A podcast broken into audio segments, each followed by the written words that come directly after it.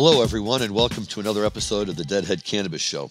I'm Larry Mishkin of Michigan Law in Chicago, and I am joined as usual by my co host, uh, Rob Hunt from San Diego. We get the best of Rob today. He's uh, showing his true colors, a little under the weather, uh, but from uh, the bed in his house, he's, he's joining us and uh, going to participate. How you doing there, Rob? Yeah, I'm doing great. I uh, don't feel so hot, but I look forward to doing the show every week. So even if I'm under the weather, I'll get up for my nap in bed and try to make sure that I'm, I'm here to discuss Grateful Dead and cannabis policy. It's always fun. Not worth sleeping through. I would agree with that. Um, and we got some good stuff going on today. Uh, some really interesting stories. We have acknowledged that the uh, we are now uh, well within the 50th uh, anniversary of Europe 72, which we are going to get to one of these weeks or maybe a couple of weeks, depending on how many of those shows we want to uh, focus on. But the precursor to Europe 72 is an album that Bob Weir put out and that album is called Ace. It was his first solo album. The, there's eight songs on the album. Seven of them wound up in the Dead's regular repertoire, and we'll get to the one that didn't in a minute. As a quick introduction here, Dan, why don't you go ahead and, and spin our uh, the clip from our first tune from Bob Weir's Ace from 1972, 50 years old.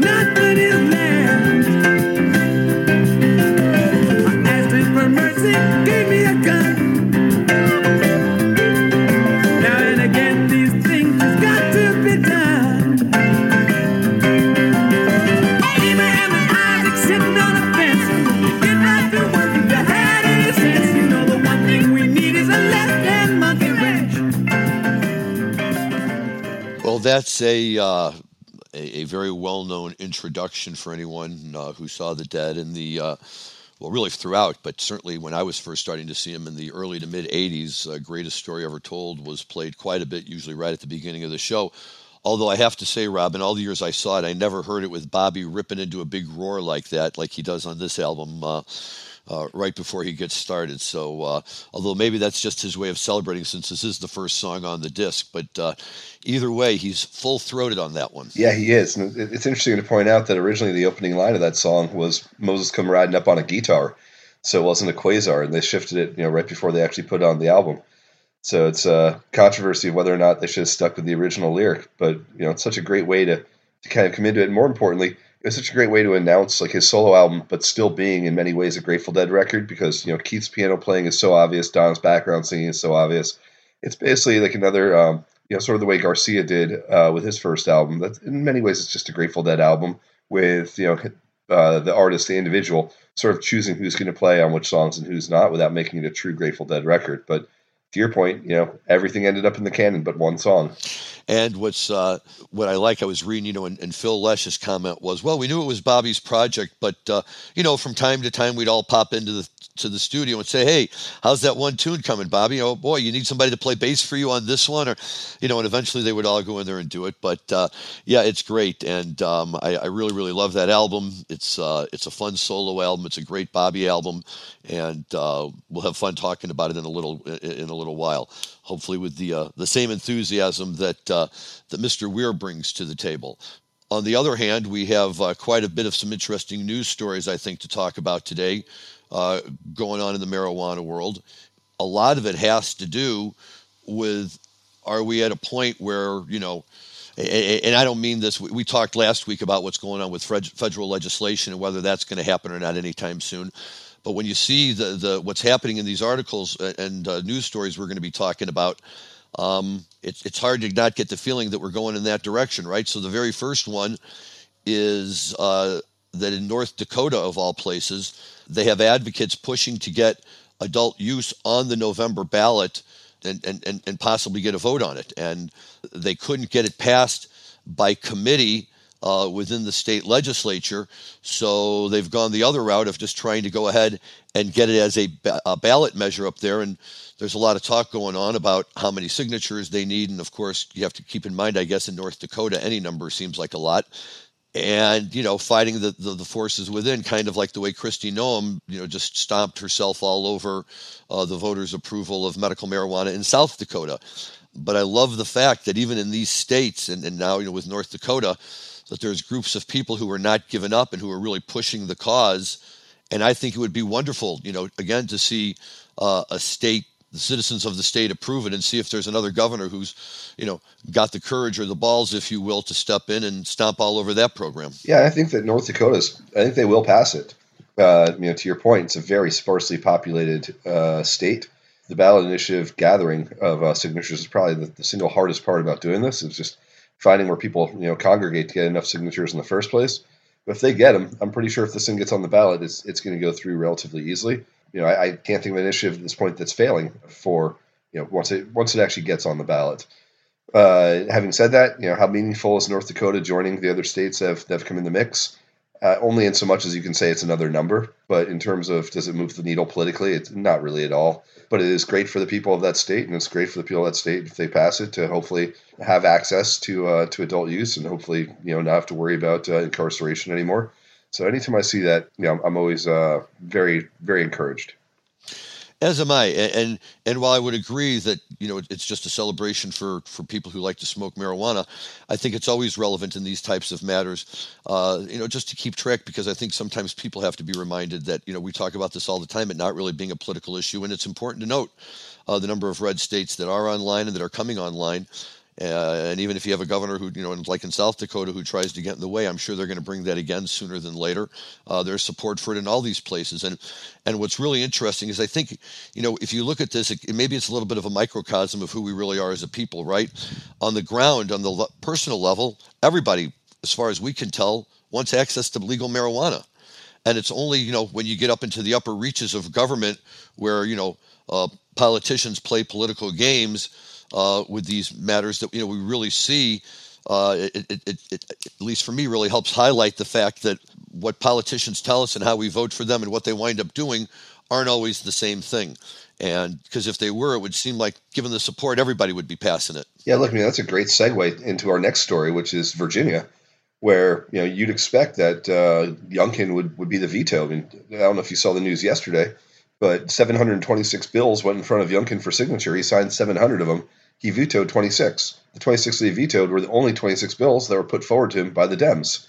So if you want to say like straight across, you know, political party lines, Youngkin just wiped out every Democratic bill that was out there. Having said that, he just actually expanded uh, the, the cannabis program in, in Virginia. I should at least say made it significantly easier to operate for patients, for companies. And uh, I don't think anyone really you know saw that coming. The Republican legislature of, um, of North Carolina, or excuse me, of Virginia, you know walked back a lot of what had been passed already, and you'd have expected that Youngkin would have supported his uh, his state house, but he didn't. He, uh, he stepped out on a limb and actually you know supported the four companies that have licenses in that state. Well, it, it, absolutely, and you know when he was elected, when he first came in, he was he was on record as saying he didn't know if if marijuana was going to be a good thing. But you know, I like to think that he he got into the state house there and he took a look at the the landscape the way uh, you know hopefully somebody in office would look at it. He's got you know unique insights and, and access to information that the rest of us don't have certainly. Um, and it must have made you know strong financial sense and everything else. And again, this is. Uh, what's significant in this state is even as he's doing this, the Republicans in the General Assembly were blocking a potential passage of an adult use law. So you, know it, it, it's sometimes where they're on the same page on other issues. You know you don't even see political parties coming out on the same page on cannabis, and I think that's because a guy like Youngkin, you're right, really sees the advantages that it could have for a state like Virginia um, and says, "Yeah, why not? Let's let's let's expand this medical. This makes sense." And and I like his reasoning. You know, politically speaking, that's smart. You know, you're never going to lose by playing to the, the the sick people in the state who are looking for something to help them with their pain or improve their conditions. So, um, either way, it's it's nice to have. Yeah, and just a great example of you know, once in a while you get shown the light. Absolutely, and certainly that may rings true in the strangest of places, right? And and I guess you do have to kind of look at it right. But yes, that's that's a that's a great point. But I guess really topping all of this off is this information that we get out of another story here uh, that, that that's nothing really new, other than to just reiterate the fact how many Americans really support legal cannabis in this country right now, and the fact that that that anybody still uh, gets in the way. Now, I, I, think that what was interesting is, and, and I, am almost sad that they kind of do this because I'm not really sure that it's necessary. But uh, you have Democrats 72% support it, 60% of independents support it, 46% of Republicans do not support it. You know, uh, we know the Republicans like to get high. Why is that the case? I can't tell you.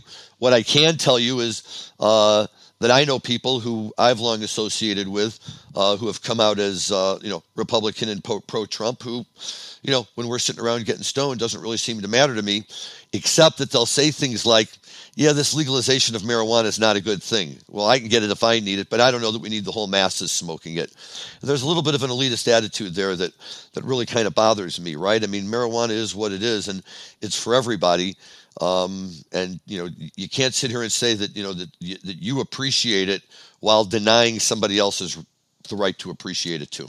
That's exactly right. But again, you know, there's there's plenty of times I think in, in politics on both sides where you know you see that um, that attitude of you know it's good for me but not for you. But I do think that you know if you were to look at the true numbers and say you know, do you truly oppose this? Like, really oppose it? If you never use cannabis, would you want to be arrested for it? They'd be like, well, no, of course not. Like, you know, yeah, I used it when I was young, and I'm glad I didn't go to jail for it, didn't lose my federal student loans for it, or you know, didn't um, you know get kicked out of school for it, whatever the case may be. You know, I think a vast majority of of that um, uh, 54% that oppose would, would probably back off that mark if you actually asked them one or two follow up questions. Yeah, I think it's just the uh, the headline number of like, are you for it? Like, no, no, no. Like, hard on drugs. But and this is again a great segue into our final story here, which I don't like to talk about this kind of stuff because this is the kind of stuff you get high and then you start freaking out about, right? You know, and and then when you see a story that actually talks about it, um, you're like, wow, is that you know was I was I right to be paranoid? And and of course this is this is you are freaking out, man. Yeah, well, I, I guess so. That's that happens on the show, baby. Um, dark money, dark money prohibitionists. Are they out there? Are we just imagining that they're out there? And you know, are they really out to try and you know do with money and you know with their own set of you know code words and uh, uh, you know that kind of stuff to overcome the the what seems to be the overwhelming majority of the people who want to have marijuana? Um, and if so, who are these people? Right? Are they are they people who are genuinely concerned about health care? Um, are they people who uh, you know, are objecting on religious or moral grounds, or are they people who have a financial interest, let's say, like the alcohol industry? W- what do you know about uh, you know so-called dark money prohibitionists, Rob? Have you have you heard about this, or were you aware that something like this is going on? Yeah, I've definitely heard about it, and there's certainly you know closed door groups that you know create policy like ALEC that that are out there that are trying to you know shape policy the way they want, and they certainly have deep pools of capital behind them. Now, having said that, there's also plenty of guys that have very deep pockets that are very overt about the fact that they're supporting uh, prohibition. Whether you know Sheldon Adelson before he passed, you know he poured tons of money to keep uh, cannabis illegal, and there's uh, there's no shortage of other groups that have come right out and said, yeah, we're, we're opposed to this. So um, you know, do they need to be you know dark money? Do they need to hide in the shadows, or they're they you know perfectly comfortable saying, you know, we're not doing this, we don't want it, and uh, we're going to put real capital into it? So do, do I think it exists? Yeah, I mean, I think it definitely exists. The same way I think there's dark pools of capital that exist to to fight anything that they don't want. But but do I think it's necessary anymore? Do I think it's so like so politically unpopular that people are like, oh, the only way we're going to do this is by you know doing it behind the scenes because we're, we're we fear the um the repercussions of taking this position. I think the guys that are anti-cannabis don't really care. I, I think there's you know their their response is this is this is the path we're going down. Whether it's because they support another industry like the pharmaceutical industry or the alcohol industry, or whether it's you know they just believe that you know save the children. I, have got no idea whatever they're, or they know someone that you know got he- heavy into like real drugs and then said, okay, well you know they still believe cannabis is a gateway drug. Which by the way, there's still a ton of people that think that. Like it's still it still is out there that people believe this nonsense. But if they do, you know, it's it's very very difficult these days to change people's minds on anything And uh, you know that that rumor's been going around for you know since the Reagan years. Cannabis is a gateway drug. You know, you start with cannabis and you Well, move the, on. the Nixon years. yeah, exactly. You know, the, when, when we were kids, we were we were taught, you know, if you smoke marijuana, you'll wind up doing hard drugs, and you know that was just the the natural thing. And and I, you know, it, it's very simple for me, right? When I talk to people about that, I just say, well, let's let's take your logic a step further. You know, then isn't really the true gateway drug to everything mother's breast milk, right? I mean, we all started on that, and then we went to everything else. So, or sugar. well, that too, or sugar, Yeah. right? But but but I mean, my, my kids, my kids would sell me out in a heartbeat Oh for yeah, sugar. everybody's kids would. You know, I mean, that even the kids that act like they wouldn't would. That's just you know, we, we know how that goes, right? But I mean, hey, if if if the if the logic is they smoked marijuana, then they started doing cocaine. Well, they drank mother's breast milk, and then everything else after that followed that. So come on, But- guys. But, but I mean, look, obviously that's the extreme example, right? Yes, I'll give a much well- more practical example and say that I know a lot of people that have done cocaine, and what I'll tell you is that almost every one of them, if you were to ask them, you know, what did you do before doing cocaine? It's alcohol. They, they'd be like, well, I had a couple drinks. A buddy of mine put out some rails. I was feeling a little loose. It wasn't like I smoked a joint and did blow. It was I was drinking and someone brought out a plate of blow. Right? It's like, I think that's true of a lot of other drugs. Like I, I, I think that your uh, inhibitions, you know, decrease in a significant way. And I think if you were to say what is the gateway drug, I say it all the time. I'll repeat it on the show. I, people laugh about it when I say it. Almost every really dumb thing I've done in my life has started with booze. Almost every one of them. You know, like every dumb mistake I make where I go, oh, how did I end up in that stupid position? Guess what? Drinking is what started it. And it's not this like, and, and, I'm a huge advocate for alcohol. I love booze. You know, so I'm not I'm not here to tell you that like I, I gave it up because I made bad life decisions. I'm just going to tell you that every dumb thing I've done, you know, uh, through my youth all the way through my 20s and 30s, if you were to pinpoint, you know, where did it start? It's probably scotch or beer. You know, it's it's not cannabis. Like I, I've done very few dumb things. Normally, like the worst thing I was doing was was going home and taking a nap that turned into you know waking up in the morning. So it's like this whole gateway idea. I have like never in my life did I ever smoke a joint and then try hard drug for my first time. I definitely, definitely, definitely tried harder drugs after drinking, like like while while drinking, like hundred percent, probably all of them. Yeah. Yeah, I would say, um, you know, my impression of cocaine always was that it went with alcohol and champagne and, you know, people who were like living, and probably that's because guys, these guys I knew at Michigan would have these cocaine parties where, you know, you'd have to pay money to get in and then they'd have little champagne fountains and everything that was all set up. And it just always seemed a little too over the top and unnecessary for me. If I wanted to get high, you could just light a joint, you were fine without having to go through all the rigmarole and everything, you know? Oh, it's, it's such an exclusive drug, isn't it? You know, it's like you you get the wink or the nod, and you know, like who's in that bedroom, who's in that bathroom. It's you know, it's very very different. It's not you know social the way you know smoking a joint is, or even you know breaking out a bottle of wine or a six pack of beer is. It's very much a either you're in the club and you get the look, or you're not. Um, now, having said that, there was a period of time where I tell you that cocaine went with everything, so it wasn't it wasn't just with champagne. But uh, you know, I, I look at that as that it's a drug where I know a lot of people that had a lot of issues with it. I've known a lot of people that didn't. So you know, for the reason of how many people I know that did have issues with it, I, I take a much more jaundiced view. Like if you said let's legalize blow, I would say yes, just like you know um, do it from a social uh, justice perspective, and say yes because I'd rather people have safe access to to you know drugs and still have the ability to seek rehabilitation and and not be criminalized for whatever you know decisions they make. But if you were to say from a safety perspective, like do I think that you know everyone should do cocaine? Definitely No. not. You know, Right. it's, it's certainly not for everyone. No, I would agree with that, and I do agree. You know, I'm, I'm generally you know libertarian when it comes to that, and think that you know that all drugs should be treated not as a, uh law enforcement issue, but as a public health issue. Uh, and people who need treatment, want treatment, should be able to get that treatment. And you know, if somebody wants to be able to do a line of cocaine, God bless. But you know what? They should be able to do it without freaking out that it might have fentanyl in it. And You, you know what I love though, Larry? Like this is something that like in, in the time we've been in the industry, in the cannabis industry, here's something that I can tell you has been a massive change for me. Every conversation I used to have in like 2012, 13, 14 with people that didn't know anything about the cannabis industry, once you start talking about cannabis, inevitably somewhere in that conversation would lead to cocaine or heroin. Someone like, you know, it would, it would always like incrementally go to another drug. That never happens to me anymore. Like when you talk to people about the cannabis industry, it's never it's never like, oh well, don't you think it can? Like for the most part, that that issue's been disposed of because of um, uh, socialization of of cannabis, where it's really nice. Have to go, oh god, here we go again. Here's the heroin conversation. Like, no, we are talking about cannabis. We're not talking about heroin. We're not talking about MDMA. We're not talking about fentanyl. We're talking about weed. If you want to have this conversation, like intellectually honest conversation, when you talk to me about alcohol, I don't immediately jump to like someone's like, "Oh, my buddy works at a brewery." I don't go, "Oh, did that lead to heroin?" you know, it's it's, it's just it used to be an absurd, like you know, sort of crossing the chasm leap that you would get. Right. I mean, caffeine, anything. I mean, you know, all these other substances that are so addictive and and you know cause so much more problems to humans than uh, cannabis. But yeah, it, you know, look, we're just preaching to the choir here. It's a, it, it's good to be said, and it's good to hear it, and it's absolutely true.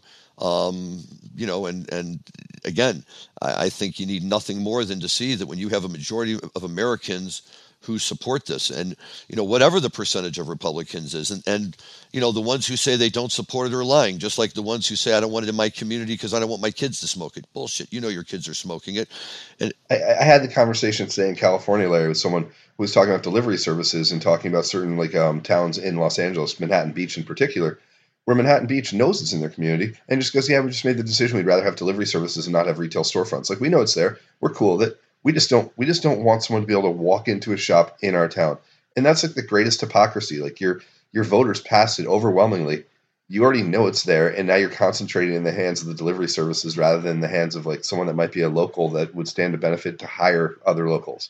It's it's the weirdest thing to me. Well, I, I completely agree with that too. You know, and, and to me, that it, uh, marijuana retail should always be about the dispensary experience you know, I, I, I, have no problem with the home delivery service complementing that. And, you know, when I've been out in California and my friend says, oh, we don't have to go anywhere. Here, I'll make a quick phone call. And, and all of a sudden they show up and it's like ordering a pizza. And you're like, wow, this is really, this is pretty cool.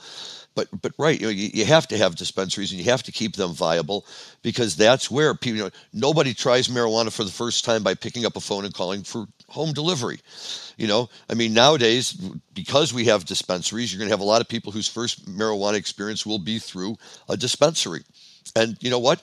That's good. Go in, talk to people in the dispensary if you want. Know that whatever you're getting is safe to try, and then go home and try it. If it works for you, fantastic. If not, not.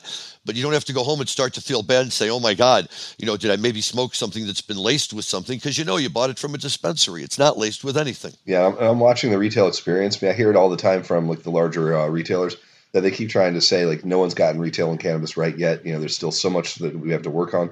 I can tell you that when I walk into a lot of these dispensaries, I'm, I'm consistently impressed by the level of just how clean the store is, how nice the store is, the variety at the store. Like it's a really nice retail shopping experience, um, much better than than they give themselves credit for. You know, like maybe maybe you might find a more efficient way to uh, to replenish, maybe find a more efficient way to uh, to feature products. You know, I know in like in, in like Michigan, for instance, you know, you still can't even go in there and ask to see what's actually in the jar. You know, it's which is a, a, bit ridiculous. Right. But in California, you certainly can. Neither you know, can we. you should be able to. Yeah. You should. You can't in Illinois either, huh? You can't even see it. Uh, you can display it, but if you're a dispensary owner and you want to display it, you have to tear open a sealed package. You have to then display it where you can't bring it down. I can't open it, smell it, anything at all like that. And then, of course, once it's been displayed, since they've opened it, it has to be disposed of. It, it can no longer be sold so, or anything. So most groups won't do it so because of really. Most people yeah. just say screw that, you know, and they have their iPads, and you can see. Yeah, that's weird to me. I mean, like, here's what it looks like on an iPad. And you're like, okay, right. cool. But is it what it looks like inside that jar or inside that box? Like, you know, I, I, I personally, when it comes to flower, there's something about bag appeal. There's something about you know looking, feeling, tasting, smelling. You know, like you, you want to be able to say, oh, that's what I'm buying. Like, yeah, I, I, want that. It's sort of like it's sort of like picking your lobster out of the tank. Well, it, it is, and if you think about it, I mean, look, back in the day, you know, we were all just so damn happy to find anybody who would sell to us. You'd give him the money, and he would just hand you a bag. That was it. You know, here you go, dude. This is what you're getting, and uh, we didn't know any better, so we were like, okay, fine. Uh, but now you can actually go someplace and you have a wide variety and you can try indicas and sativas and we all know you know about all of this now. It really does make for a great experience and I agree some dispensaries um, have really really come a long way to the point where I, I typically avoid them, but when I go into one of them, um, you know I, I like it because you've got people there who are enthused, who come right up to you. Can I help you? Who you know I can ask questions to um, you know, and they answer them. And I, I, never want to come in and say like, "Hi, I'm a you know I'm a marijuana guy. I you know have a podcast because I just want to hear what they have to say. I you know I'm curious what their opinions are on everything. You know, nobody has to impress me, and I'm not out to impress anybody. If they if they don't know what they're talking about, it becomes obvious pretty quickly. Yeah, I usually walk in and go, "Don't you guys know who I am?" and, and immediately start you know sort of like flexing on, on all the bud tenders, being like, "Dude, look me up." Like now, imagine that though. well, there are probably people that do that. Oh, there may be. I mean, says that's a silly thing though. I can't imagine I, a musician like you know walking in and saying, "Have you heard my music?" Do you uh do you have any like favorite dispensaries in Illinois? Anyone you want to give a shout out to of saying like you know these guys I think are just doing things right? Sure, I, I really like Curaleaf. Um, you know, they started out as, as, as greenhouse. Well, they didn't start as greenhouse. They they purchased greenhouse in a in a really impressive deal uh, for all parties concerned. And um, now it's called Curaleaf, and, and I and I do uh, frequent them. Well, it, it, keeps changing in Illinois. I'm a medical patient. I have a medical card. And my medical card is through the Curaleaf dispensary um, that's near my office. And it used to be you had to go to that one. Once the pandemic kicked in and everything else got crazy, they relaxed that rule, and now you know theoretically you can go to any other. Um, so Zenleaf is also right down the street from me. That's a lot closer to my house in downtown Evanston. Uh, it used to be MedMen at one point, but uh, uh, now it's Zenleaf, and I think they do a really nice job there too. And uh, the folks there are always very friendly. They get you in and out really quickly. Uh, you know, so my folks, at, uh, my friends at Curaleaf and Zenleaf, uh, hey to you guys and uh, listen to our podcast. And I'll give you a shout out the next time I come in to say hello. So there you go. But um, eh, eh, but they do it right. The, the experience there is right. But I think I was talking about maybe this last week or the week before. I love when I go to the um, NORML uh, legal conference eh, the weekend after Memorial Day, or with the times when I would always be going, and I fly into Denver, and I rent a car and I drive out there, and you can either take the route where you go over the the pass, which is beautiful and really scenic and really nice, uh, and a lot of curvy, windy roads if you're into that kind of thing, or you can take Highway 70, which is beautiful but pretty much just highway. But when you get off Highway 70, it's about 20 or 30 miles to Aspen. And you drive through all these little towns, and every little town has its own two or three little small dispensaries. And those you walk into, and they still do have it in the jars, and you can look at it, and they'll pick it out with the, the little, you know, chopsticks for you, whatever they call it. The, you can see it, and they won't let you touch it or necessarily, but you can smell it. It's great stuff. You want some? Oh, here, well, one, two, three, four. Can I have that bud there? Sure, we'll give you that bud. Well, you, that's fun. You know, that's my old hood, right? I used to own a hydro store right in the Aspen Valley, uh, outside of Glenwood Springs, right by Carbondale. So all those places you're talking about were all my all my customers. You know, they help build a lot of those grows. So uh, there's a, a, lot of good growers in that valley. A lot of good growers a little further down 70 towards you know Rifle and Parachute, uh, where they actually were you know um, zoned properly to to do those um, to do the cultivations. But the Aspen Valley is um, you know for years. I mean, go back to the uh, the Hunter S. Thompson times and go back to like you know the you know the, the Eagles singing about just like smuggling out a Telluride, right? that's uh, that part of southwestern Colorado. Uh, yeah, southwestern Colorado was like super well known for not only like being you know sort of the importers of a lot of weed, but also like a great cannabis cultivation um, tradition, which brought us like strains like the P Bud, which ultimately I think became the um, became the OG Kush. I think P Bud was brought out to uh, to Florida and then brought back to California. So if you look at you know the lineage of some of these things, that part of Colorado, like in the uh, in, in it's the uh, the Frying Pan River or the um, uh, I can't remember what you call the valley in Aspen is uh, you know very very well known for producing some of the best weed in the world for years and years. Excellent, excellent.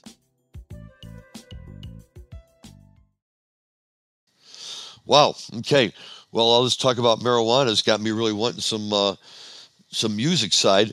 Um, and, and the first thing we have to point out joining the ever growing list of celebrity endorsed brands is the estate of George Harrison. Yeah, I don't get this one. I don't either. I really don't. Mm-mm. You know, and first of all, I love Dhani Harrison. I'm a huge fan. I think you know, like I, am sure the whole Harrison family is lovely. I was a huge fan of uh, of George. Uh, a huge fan of his music. Huge fan of his guitar playing. Uh, you know, legend, right? But do I think his name resonates as someone that you know, like if you were to say George Harrison started a um, uh, a yoga brand, that I would get you know, if you were to say like he's got an, an Eastern uh, philosophy book that is, you know, sort of holds true to his uh, to, to his mantras, that I would get. But for the, the Harrison family to put out a cannabis brand, yeah, sure. I mean, George George definitely smoked weed, that, that was clear. But you know, was he you know advocating for cannabis the way some of the other guys that have celebrity brands out there, the way like you know a, Willie does or a Berner does or a Wiz Khalifa does? Those guys, it makes sense that they go, hey, I put my, my liberty on the line to support cannabis. Seth Rogen, um, you know, Snoop, those guys all did it. Like they said, like you know, with Cheech, Chong, their entire like um, uh, personality or, or sort of like what they built themselves up as had a, a serious marijuana bent. Dave Chappelle, those guys, like if they have brands, I get it. I'm hundred percent behind it.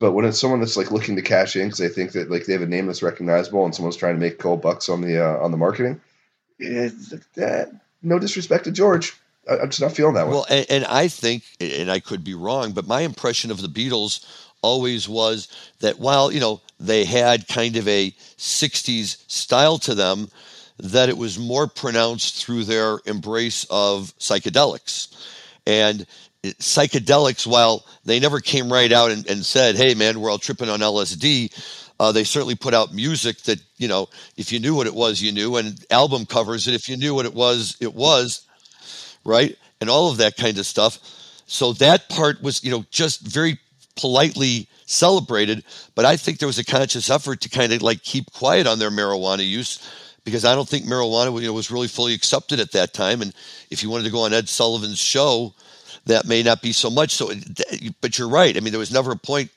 I mean, I, I mean later. I mean, certainly John Lennon, in fact, uh, you know, was very big. Um, you know, in coming to Ann Arbor, uh, Ann Arbor, Michigan, when John um, Sinclair uh, was arrested uh, for two joints and sentenced to like life in jail. He was arrested in Ann Arbor, sentenced to life in jail in Michigan. And uh, John Lennon came uh, with Yoko for a big concert they were having at Chrysler Arena, the basketball arena, with a couple of other acts, but certainly Lennon was the biggest name by far and gave it tons of credibility. And the end result was that Sinclair eventually got out of jail after only a few years.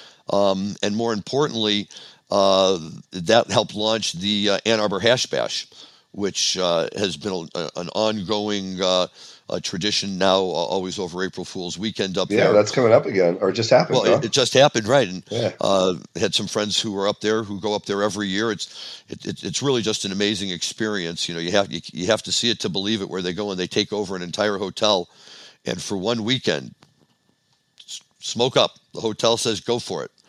Um, in fact, they, they kind of, it's almost jokingly say, we'd prefer you not smoke in the guest rooms because it's harder for us to clean those up. But you walk in and it's like walking into a concert. I mean, the entire place is filled with smoke. And the manager always says by, you know, by, by nine o'clock at night on Sunday, they kick you out by noon on Sunday. He says, by nine o'clock at night, we're ready to open again. We've got the smell out. We've got these big industrial fans. I'm like, you know what? I take one hit in my room. Six months later, one of my kids comes upstairs and says, Dad, did you party in your room? You know, and it's like, but they can clean out this hotel of all the smell in five hours, six hours, whatever. But God bless them. It, it's quite an experience. And they, they have the ballroom set up, with, which is just a big shopping mall. And everybody from Michigan and other places drives in with their stuff, and you can walk through, buy whatever you want, and sit out in the lobby. They have live music. Uh, John Sinclair has been there in past years. Um, other famous people. It's, it's it's it's quite an experience. It's a lot of fun. So. Um, yeah, I've still never been. I've been to a couple of the other big ones. Know, I've been to the Freedom Rally in Boston multiple times. I've been to you know like the smokeouts in uh, in Golden Gate Park. So, but the the Ann Arbor Hash Bash has always been one that I, I think I'd, at some point like to check out. And obviously, tons of like you know high times cannabis cups. But uh, but it's amazing. It's amazing the guys that did it. Well, let's let's mark it down. We'll we'll get the three of us out there. You, me, and Dan. We'll go do a live remote from Hash Bash in Ann Arbor. That that could be the call. What would April first, twenty twenty three, guys? Be ready to roll. Well, that's uh. I think you need, to convince my wife first, but uh, if you can get her on board, then uh, it's business. it's business. Look, you have to travel on business. You have to travel. If it's Dan Arbor for Hash Bash, it is what it is. I, you know, I, what can I tell you? Yeah. Um, so, 50 years ago, young Bob Ace Weir uh, comes out with his first solo album, which, as we have said, was basically a Grateful Dead album, but songs were all basically written by him. And uh, he, he got the guys in the band to come in and play with him. What do you know about this nickname, Ace? I, I know that, you know, I always commonly think of Bobby as the kid, you know, like when I think about what his nicknames were. But I also know that, you know, like when I was younger, it was always referred to as Bobby Ace Weir. You know, like so. I think he kind of kept both nicknames. Where where that nickname came from? That's one of those questions that we've had a couple guests on recently. That I'm you know I'm sure would would absolutely know you know where it came from. But you know, uh, I think Dan pointed out to us that it was uh, engraved on the fret of one of his guitars, and certainly, you know, there's a there's a fair amount of legend you can pull up uh, about the fact that he was considered, you know, called himself Ace, and that you know, was in many ways sort of a self-titled uh, nickname for the album. You know, essentially calling you know his album after himself. But uh, that's that's all I really know. But I'd love to know more about it. Yeah, it, it, it is kind of fun, and you know I, I think it kind of fit his personality at the time. You know, and, and you know we anybody who ever saw Bob in the 80s, you know, doing Not Fade Away and standing on the front of that stage. And My Love is Bigger Than a Cadillac and, you know, screaming and yelling and, and hooting and hollering. And, and that's always the way he was. And, and, and his energy, you know, really helped fuel the crowd. And, you know, whereas Jerry was just, we all love Jerry, but, you know, if Jerry raised an eyebrow, the crowd kind of went crazy. Bobby was, you know, never stopped moving to some, in some respects. Right. And, um, yeah, you had the Throwing Stones Jam and the Sugar Mag Jam, where he always you know came to the front of the stage and did the same little number the right the whoops and the and the hollers and that's why I love that that first song the greatest story ever told that we started off with because he's you know he's got that same little scream that he you know that he just lets loose with and you know sure he's he's celebrating and and that's a great tune like I say you know, that was the greatest story was you know most of the years I went that was you know typically you know uh, in the in the show opener, a Bertha greatest story or a, a, half step greatest story or something like that. But you know, inevitably you'd see it there. Um, and it was a lot of fun. And, and it's it's big on Europe '72. In fact, I, if, if I'm not mistaken, I believe it's the very first song they opened with the very first night in London at Wembley Pool. Uh, they come out and they open with uh, "Greatest Story," and um, yeah, you know, uh, Europe was Europe '72 was like a sounding board for this entire album. Yeah, and then in the '80s, you know, you could be pretty sure that if they were opening with Touch, you'd probably get a Greatest Story afterwards, or if they open with the Greatest Story, oftentimes you get a Sugaree afterwards. So you know there was you know some pretty decent combinations, not like an you know an estimated eyes or a Scarlet Fire, but you know it, it, was definitely paired up with some other songs that kind of just try to keep the enthusiasm going coming out of the gate. And uh, well, that's true. And and and this is a tune uh, on which. Uh, whatever your feelings about Donna might be, typically, you know, on this song, her, her vocals add to the tune, and uh, you know, really kind of help supplement Bobby a little bit, and uh, I enjoy that. Yeah, and there's so many other great songs on this. And the other thing I think it's worth pointing out is you know most of the songs were uh, were written by Weir and Barlow, but you know Hunter definitely helped out on a couple of them, like playing in the band. He was certainly a part of. So it's uh, a question of which ones. And I think the other thing that's interesting is I can't think of any like songs off of a Garcia album that ended up making it onto a Grateful Dead album later. Whereas Mexicali Blues ended up on Skeletons from the Closet. Right. So, you exactly. know, they, they really did eventually claim it as a Grateful Dead song instead of as a Bobby tune. Right, and and you know, well, I mean, I guess you know, like a lot of them were on Reckoning and stuff like that too. But yeah, on unofficial stuff that they put out. But uh, absolutely, um, and I think that right, like studio tracks. Yeah, I, I, think I think you're right. I think that for all intents and purposes, they did become Grateful Dead tunes. So you know, even more important, uh, you know, to really shout out to Bobby um, you know, for, for getting these tunes out there. Now, the second uh, clip we have for today, what, what I really like about this entire album is I was trying to pick the clips I wanted to listen to. Some of these songs have just tremendous, tremendous lyrics. And I know that's Barlow, some of it is Hunter. Um, Black Throated Wind, to me, is just full of some of my all time favorite, favorite Grateful Dead lyrics. And I, you know, we, we just can't, without playing the whole song, there's no way to touch on all of them. Um, but you know everything like uh, you know plunging like stones from a slingshot on Mars, and uh, you know all of that kind of stuff is just. I mean, these are really deep, descriptive lyrics that you know when you hear it, even if you're you know stoned and you're listening to it, you have to stop and think about that for a minute. What did he just say? Did, did you like the original, or did you like the um, the when they came back and changed all the lyrics uh, after 1990?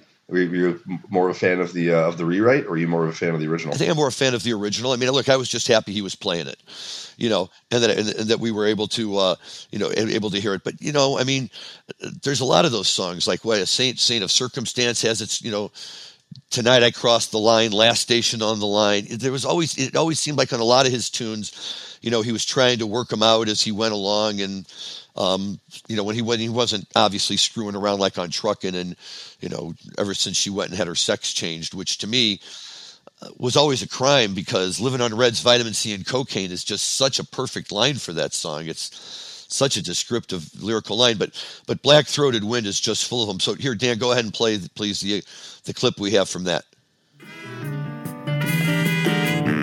Now what's to be found from racing around? your pain.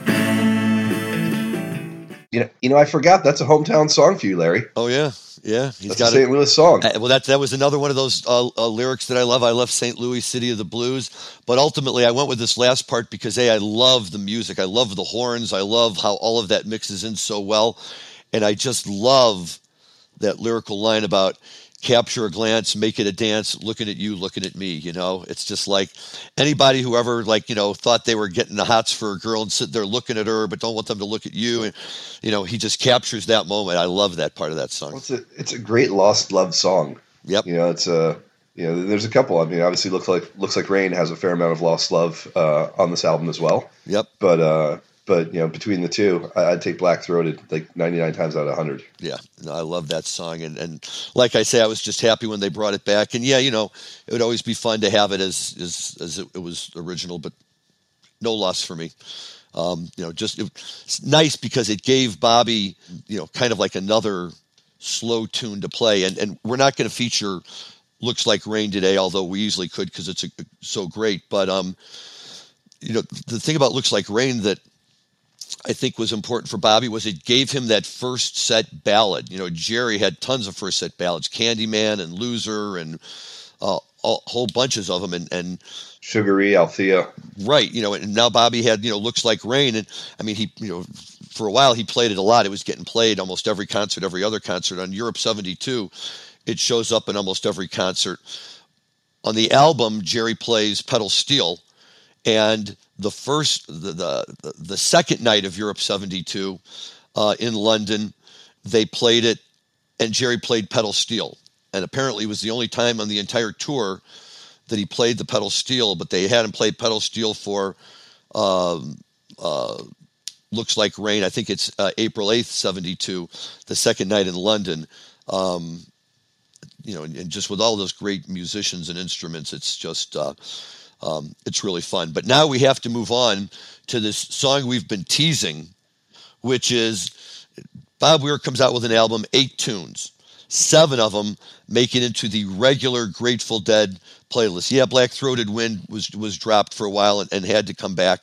But every single one of these other ones, Greatest Story, Playing in the Band, Looks Like Rain, Mexicali, One More Saturday Night, Cassidy, those songs never dropped out of the out of the rotation of, of Grateful Dead songs, and uh, it's just amazing. So everybody says, "Well, what about the eighth song? Why didn't the eighth song make it on there?" Um, go ahead and play it, Dan, for a minute, and then we'll then we'll come back and talk about it.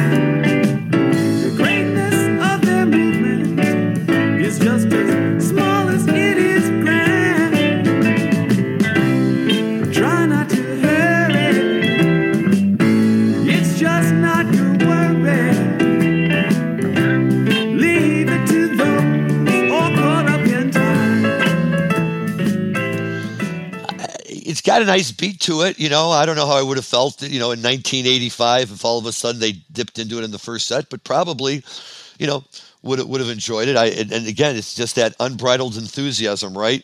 Uh, look out, because here comes some free advice. I just I love that. It's it's a great bar piano song, and it's got some great lyrics. And I've always been a big fan of "You Got a Deep Six Your Your Wristwatch." Yep.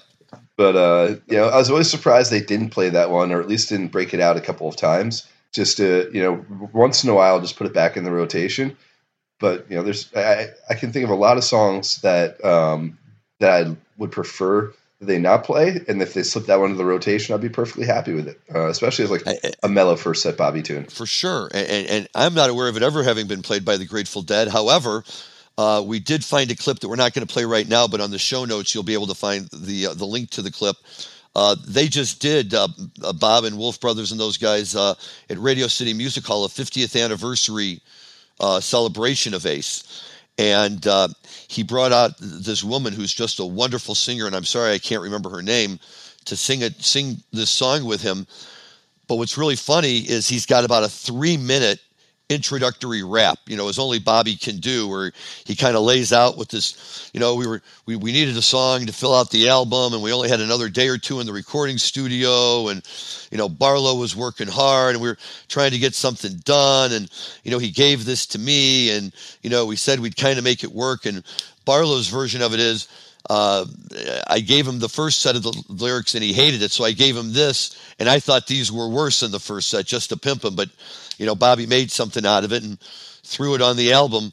Um, so, but he does tell that story very well. So you go to the show notes um, and, uh, and and find the link, and you can check that out.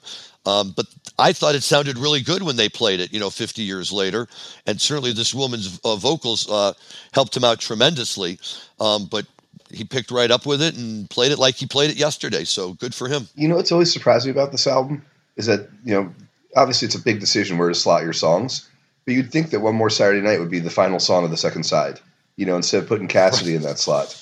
So it's, it Yep. just makes sense to me to say, okay, let's let's finish with a bang. Uh, and I always thought you know Saturday night was kind of was kind of that. But on the other side, I wonder how much influence Barlow had because you know I, I had a chance to ask him personally about 20 years ago. Of all the songs you've written, which one are you, are you most proud of? And without skipping a beat, just Cassidy, just instantaneously Cassidy. So I don't know if Barlow was like, "Hey man, I think that's the one I want," you know, finishing this thing. And, and that could be. We're going to talk about Cassidy in a minute. And spoiler alert, that's going to be the uh, the clip we're going to play on our way out today because it's it, any of these tunes are great. But you know, to me, um, in in the in the canon of Bob Weir musical uh, accomplishments, uh, Cassidy certainly has to be right up there, uh, right near the top in terms of. Uh, both the melody and, and the lyrics and the story that he tells, and, and we'll get into that in a minute again. But you know, one more Saturday night is I, I, I love that song in the same way that I like um, "Sample in a Jar" from Phish. Right?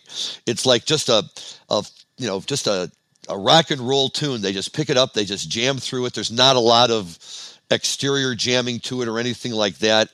Um, it's just a peppy little number, and you know, Bobby, you know, clearly liked it. And I, and after hearing him scream and screech on that song, it's a miracle that he didn't blow out his voice years ago.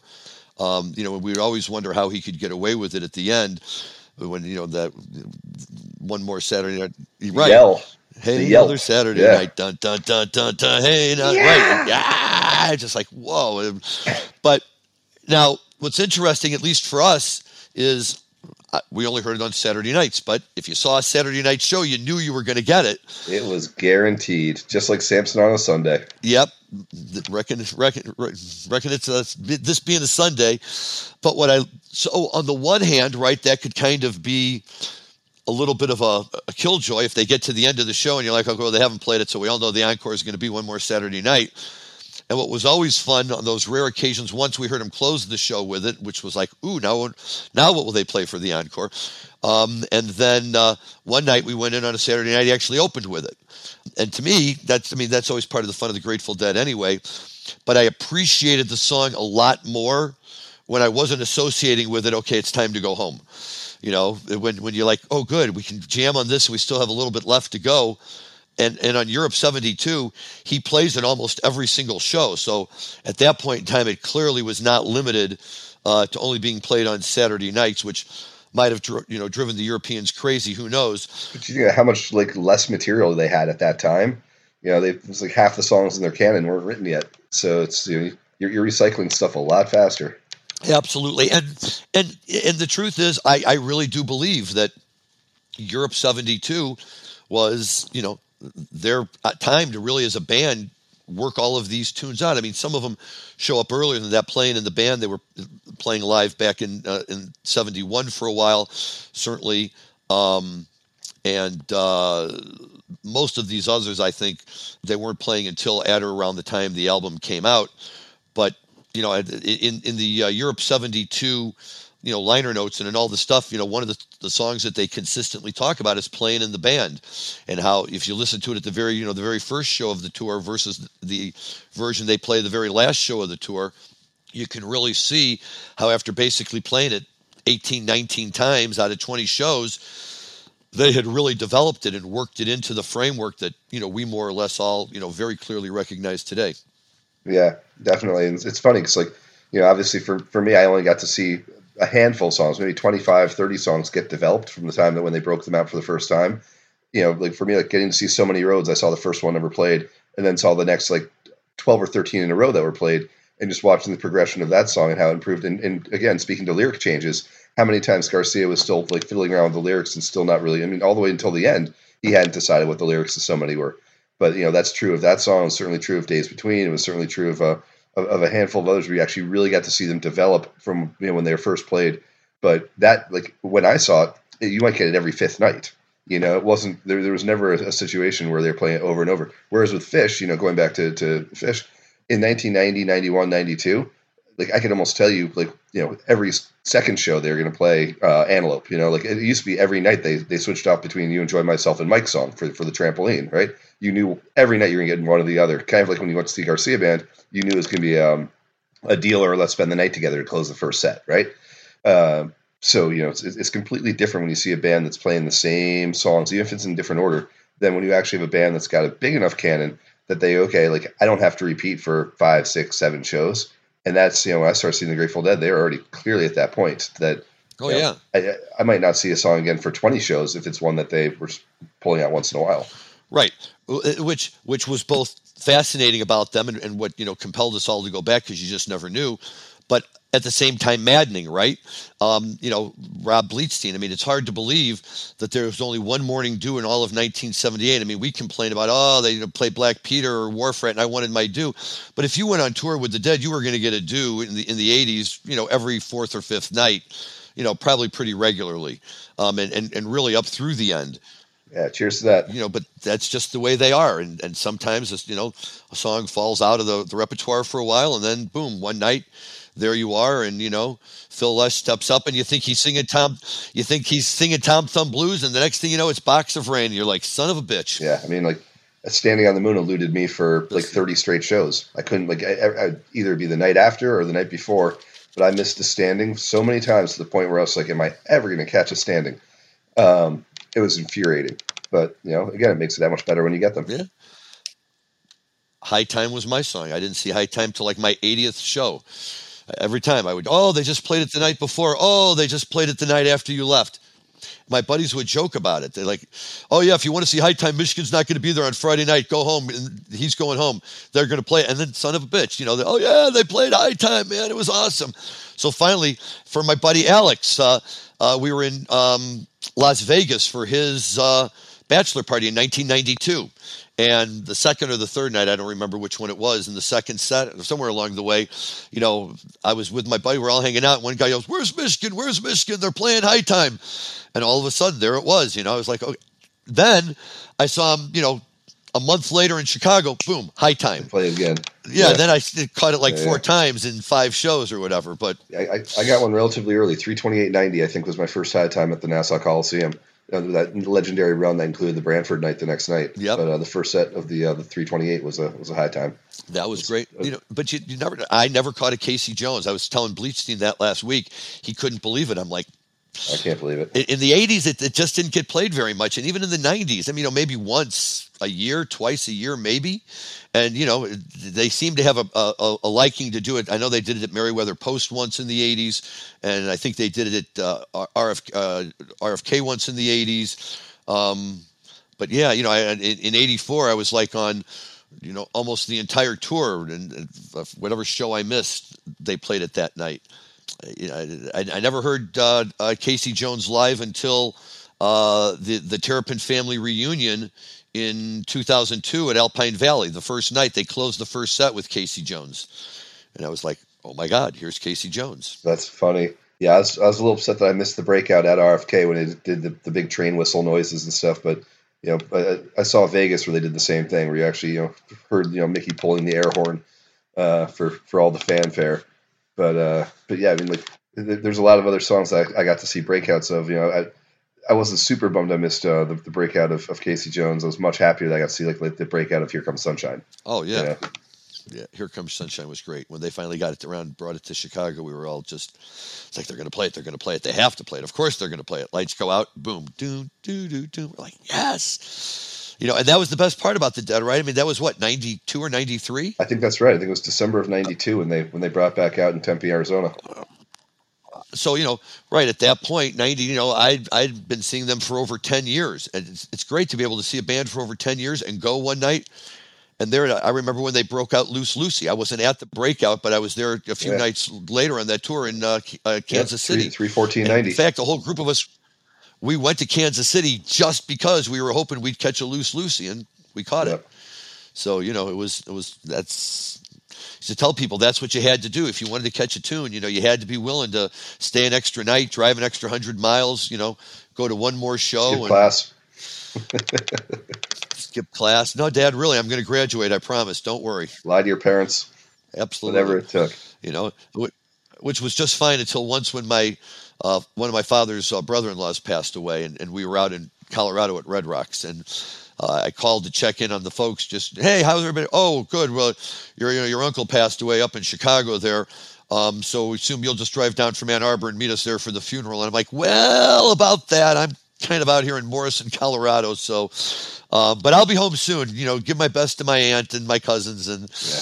you know, That goes over whatever. like a lead balloon with family. Yeah, very much so. Let me tell Yeah. you, very, very So- much so. So let's finish this up with uh with- some Cassidy action. Uh, again, you know, probably probably one of my two favorite songs. Definitely one of my two favorite Bobby songs in the first set, uh, and definitely one of the jams I'd always look forward to. That and Jack Straw, I think, were my, my two favorites in the first set for Bobby. And what I love about Cassidy is, of course, everybody would argue who's Cassidy, and now you know the official story is that, that it was Rex Jackson and I, Cassidy Eileen, Law. Dawes, uh, uh, Eileen Law's daughter Cassidy. But he drops references in there to Neal, right? Lost now in the country miles in his Cadillac, and you know he definitely makes references to Neal Cassady in there. So, but but I but yeah, but but all of those are so great. And in fact, I'll I'll give a shout out to a, a good friend of the show, Bob Hoban, uh, who named his daughter Cassidy for this song. And uh, you know, I have friends that have done that. And you know, if you're going to name your kid for a, a Grateful Dead song, this is a good one to do it. And I think probably goes over a lot better than August West. So yeah, I would agree with that 100. percent you know Yeah. but uh but this is a great tune and, and it was always very much fun to hear in concert typically a first set song you know just beautiful and and, and, and really a great way i think uh to duck out today so um Another good show, Rob. Uh, you, you made it. I'm, I'm impressed that uh, you know scratchy throat and all. You, you, you know that that's true deadhead spirit. Like, no, mom, really, I'm I'm good enough to go to the show tonight. I'm I'm gonna go. I'm going to the show. Honey, you're so sick. No, no, I'll be fine. Lots of vitamin C, lots of water. I can power it out. I'll be fine. hmm Yep, and it's amazing what you know. However many uh, mics of acid will uh, get you up and moving really, really quick, no matter what's going through your system. Well, what, what I'll tell you is that my wife always teases me saying that guys always pretend they're sick. I think she even has like a, a, uh, a tea towel that says, um, I thought I was dying, but it was just a headache with like a picture of a guy like this on it. you know, it's, it's the, the, the classic like lack of threshold for pain. But I can tell you, like for me, if I know I've got to work I've got a huge schedule, I'd rather just shut it down, get the sleep I need, and uh, and get ready to, to get back in the game. Amen, brother. Um, this this is it for me today. So I'm going back to the uh, the solitude of my bedroom. But thank you for uh, for spending you know an hour plus with me today, and thanks out there everyone in the audience. And hopefully I'll be rested and uh, revived by the time I come back next week. Beautiful. And next week we have a guest, Lynette Shaw from the Marin Alliance for Medical Marijuana. Uh, so that should be very, very interesting. I'm so stoked about that. I mean, Lynette is as OG as they come. Like the war stories we're going to get from Lynette from being there like day one, like Dennis Peron days of, of changing laws in '96 and all everything it took to get there. there's uh, like her and Valerie Corral, I think, are the two people I hold out there as like the, the absolute warriors of the early days of the cannabis industry on the you know of, of the females in Northern California. So I am super stoked to have Lynette on the show. Yeah, I think it's going to be great, and uh, I look forward to having a chance to talk with her and hear her stories. Um, and you know, look, we're we're nothing if we're not uh, you know supporting the. Uh, uh, women-owned businesses in cannabis and opportunities for women in this industry, and they have to be a part of it. And, and in fact, it's not even a question of have people like Lynette are you know probably you know it, it, they're probably the ones deciding whether some men belong in the industry. I agree. I mean, like I, I, I such a huge debt of gratitude to Lynette for everything that she did for all of us. So I mean, like the yep. Like I, I am just so fired up. There's certain people that, that made this industry, shaped this industry, that you know really kicked it off the uh, the ground but for some of those people, and there's you know a handful, and we've had you know, luckily we've had a few of them on the show. But it is like it is such an honor when you get someone that put their liberty on the line and change the world, like truly change the world. Yep. Yep, yep, yep. I absolutely agree. One other thing that I'm just going to throw in here that kind of sounds mundane and next to that, and, and, something that you and I did not talk about today, and we're going to talk about next week. I'm making a point of that. Is this whole little kerfuffle last week when the announcement came out that Dead and Company was done at the end of 2022, only to have it like retracted almost immediately, and of course it's right at the same time that they're releasing their their summer tour dates, and so uh, we're going to hold off. I think Mickey had tweeted out, or Billy tweeted out, like news to me. No, you know, Bobby did. Bobby said news to me, and then Billy tweeted out, "Oh, good, I'm glad. I didn't want to be the only one who hadn't heard or something like that."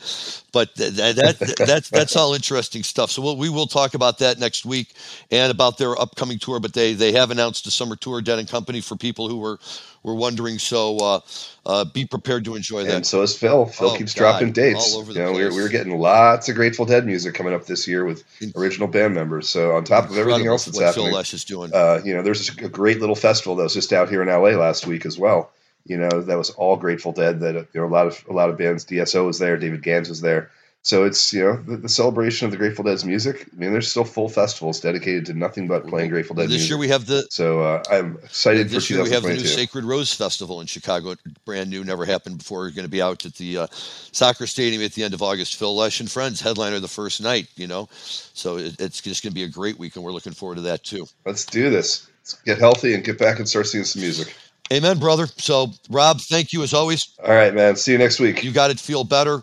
Um, to all, all of our other listeners out there, thank you so much for joining us. And now, uh, as we let you go, please enjoy Cassidy from Ace, which is 50 years old this week. And uh, we hope that you will enjoy it. Be safe, have fun, and enjoy your cannabis responsibly. Thank you, everyone.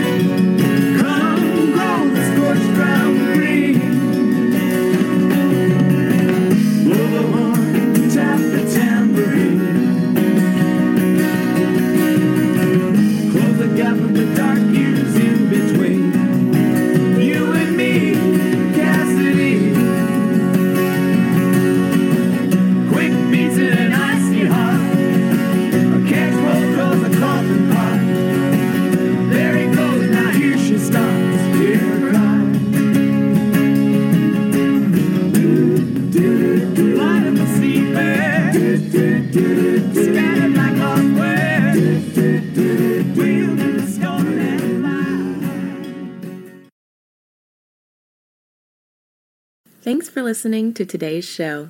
To check out more great cannabis podcasts, go to podconnects.com. Here's a preview of one of our other shows. Tune into a major journey podcast today, where guests take listeners on journeys and immerse themselves in the roller coaster ride both in and out of the cannabis space that brought them to where they are today. Throughout our conversations, guests share valuable lessons that they've learned along the way that listeners can use to empower growth both in their personal and professional lives. Check out a major journey today on all major podcast platforms.